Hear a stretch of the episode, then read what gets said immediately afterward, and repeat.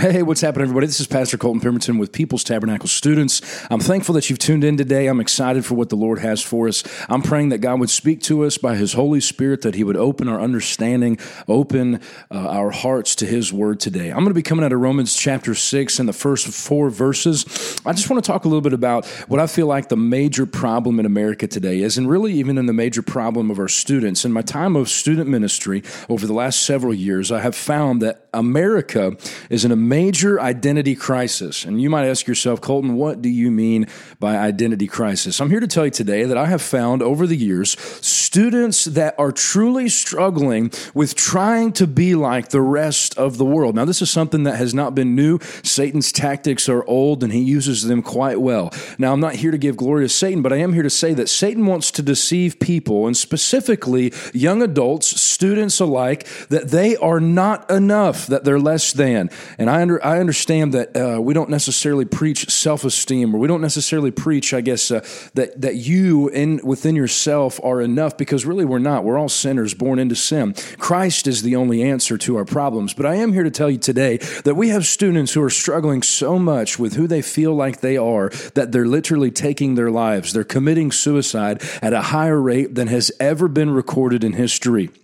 Now, understand this. I, am not too prideful to say that I don't struggle with this because it's something that Satan in our flesh and the world tries to do and take away from us. And I'll give you an example. Just the average, ordinary reality TV show makes it feel like those who don't have enough, who don't look like this, and who don't uh, become this, or have enough money, or have enough fortune and fame and popularity and all of these things, it makes you feel like you're doing something wrong. It makes you feel like that you're not enough. Now, again, I understand that uh, it's not necessarily necessarily wrong to have fortune and fame. It's not wrong to be beautiful. It's not wrong to look nice. But if all of those things are all that we live for, then I'm here to tell you today the truth is you'll have identity issues. The purpose that you have in life is to not make you look like the most beautiful woman or the most extremely uh, buff and good looking male. The purpose that God has given each and every one of us is to share the gospel and the good news of Jesus Christ to every individual on the face of this earth. Now, understand this.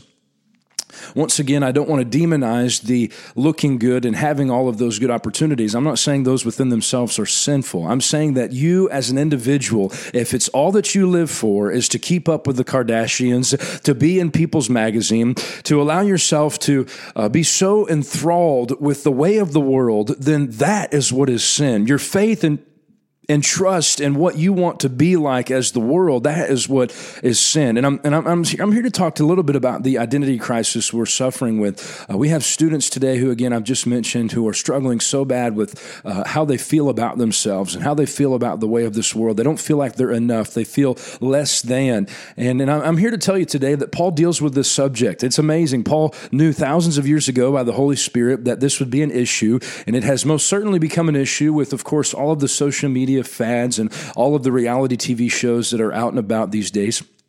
I want to direct your attention to Romans chapter 6. I'm going to start in verse 1, and I want to just take a few minutes to expound upon what these verses mean. Paul begins here in the book of Romans to talk about our identity in Christ. And really, starting in verse 6, he's, he's talking specifically about sanctification.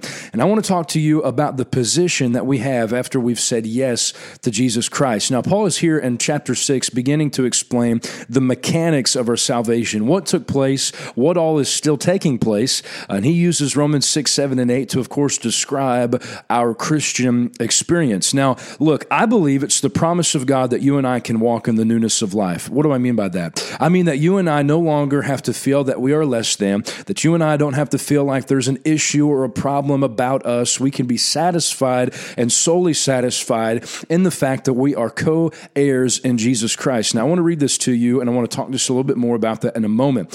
Verse 1 of chapter 6, the book of Romans, Paul Paul says this in the King James Version What shall we say then? Shall we continue in sin that grace may abound? He says, God forbid. How shall we that are dead to sin live any longer therein? And Paul says this Know you not, or do you not know that so many of us, as were baptized into Jesus Christ, were baptized in to his death? Understand this that you are identified. You have the identity of Christ Jesus. You are not your own any longer. The actions that you make, think, all of the thoughts that you have. You are identified because Christ applied the blood to the doorpost of your life. You're identified with Him. Now, at the moment you said yes to Christ and you placed childlike, simple faith in the redemption plan of God, which was Christ at the cross, you, my friend, became a co heir with Christ Jesus. Jesus says this that you, my friend, have overcome life and that you can have life more abundantly. Jesus is talking of himself when he says this, and he says it to Peter, one of the disciples who was struggling with anxiety and fear. And that's one of the two main issues that I feel like I'm dealing with in student ministries. I'm seeing students who are depressed, who are fearful, who are full of anxiety because they don't feel good about themselves. And I'm not, uh, again, here to tell you that it's the answer is within yourself. It's not. It's truly within Christ. But Christ gives you the stability and Christ gives you the peace and the comforting Holy Spirit to allow you to know that you are identified with the most holy Savior, Jesus Christ. You don't have to struggle with the thoughts that uh, are, are, are you enough to your best friend? Are you enough to that boy or that girl that you have a crush on? You are enough to Christ. You are enough that Christ died on the cross for your life. Christ living a perfect life gave his life freely for you to be saved and for you to feel loved. Now, if we understood that and if we identified ourselves in that, then you, my friend, I feel like the, the problem that this nation has and, and its depression and all of the uh, anxiety that we're dealing with in this nation, one of the most prosperous nations in the world and one of the most materialistic nations, if, if you would understand and, I, and if I would understand, if we would all come to a place where we have a saving knowledge that Christ died for us and we are dearly loved, then I believe that anxiety and depression would decrease overnight. I really do. Now, listen. I know that there are certain medical conditions, of course, that takes place in a, a, human brain and also the stomach. There are many chemicals that are released called serotonin and different other uh, uh, certain uh, chemicals that uh, that certain individuals have a lack of because they have autoimmune disease. I understand there's of course a physical problem with certain individuals that who do need medication for anxiety and depression. I'm not trying to dismiss that or be insensitive to that, but I am here today uh, today saying that Christ has overcome the world. And the reason why I feel, though, that uh, this nation struggles with depression and suicide so much is because we've forgotten the simple faith in Christ Jesus, our Lord and Savior. And in verse 3, I want to read it again, and then I want to jump down to verse 4. It says, Do you not know that so many of us, as we're baptized into Jesus Christ, were also baptized into his death? That at the moment of salvation, you placing your faith in Christ, that you died with Christ, then you're therefore buried in Christ, and then you're therefore raised up with Christ. Christ. Verse 4 Therefore, we are buried with him by baptism into death, that like as Christ was raised up from the dead by the glory of the Father, even so we also should walk in the newness of life. Let me talk about that for a moment. We should walk in the newness of life. You see, that's a contingency promise that Paul lists here. I always like to say the term contingent because it's contingent upon our faith. It's our choice to choose and place our trusting faith in Christ every moment of every day. Now, get this you can have the newness of life every day that you live. You know, it's amazing. The Holy Spirit cares so much about you, and Christ cares so much about you that you, my friend, have the opportunity to have the Holy Spirit quicken your mortal body. That means that God cares about how you are as an individual, a physical being. He wants you to feel loved. He uh, want, He died for uh, for you to feel the joy and the comfort and the peace that Paul's talking about. And he says even here the newness of life. You see, oftentimes when we get depressed, we get down, we get anxious, we feel fearful. It's because we don't have the newness of life that Paul's talking about. We uh, are stuck and we're stagnant in our faith and we're refusing to believe for more of Christ's grace. And we find ourselves in a very depressed state and we get down on ourselves and we get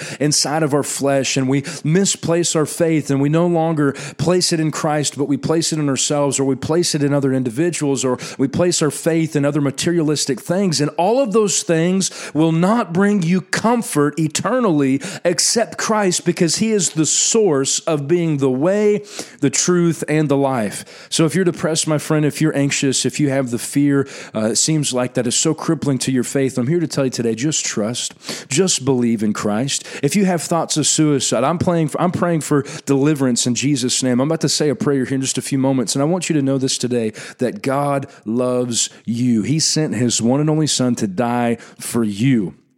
The identity that you and I have now is that Christ looks at us as forgiven. And then God looks at us as his child, his children, co heirs with Jesus Christ, our Lord and Savior. I'm praying that God would begin to sweep across this nation, that he would bring revival to our souls, that God would allow us to understand that it's all about Jesus and not all about ourselves. And I'm asking that, Father, that you would uh, come in today uh, to this podcast through your Holy Spirit. And God, you begin to speak to hearts and lives, God, that you would use this today, that God's students would be able to realize their identity in you. God, they would understand that, Father, it's not in and of themselves, it's not in and of anything in this world, but Father, it's all about you. Father, I pray that we can worship you and in spirit and truth. I pray that you can provide comfort, peace, eternal joy, God, to those who need it. And Father, we thank you for it and we praise you for it. In Jesus' mighty name, amen.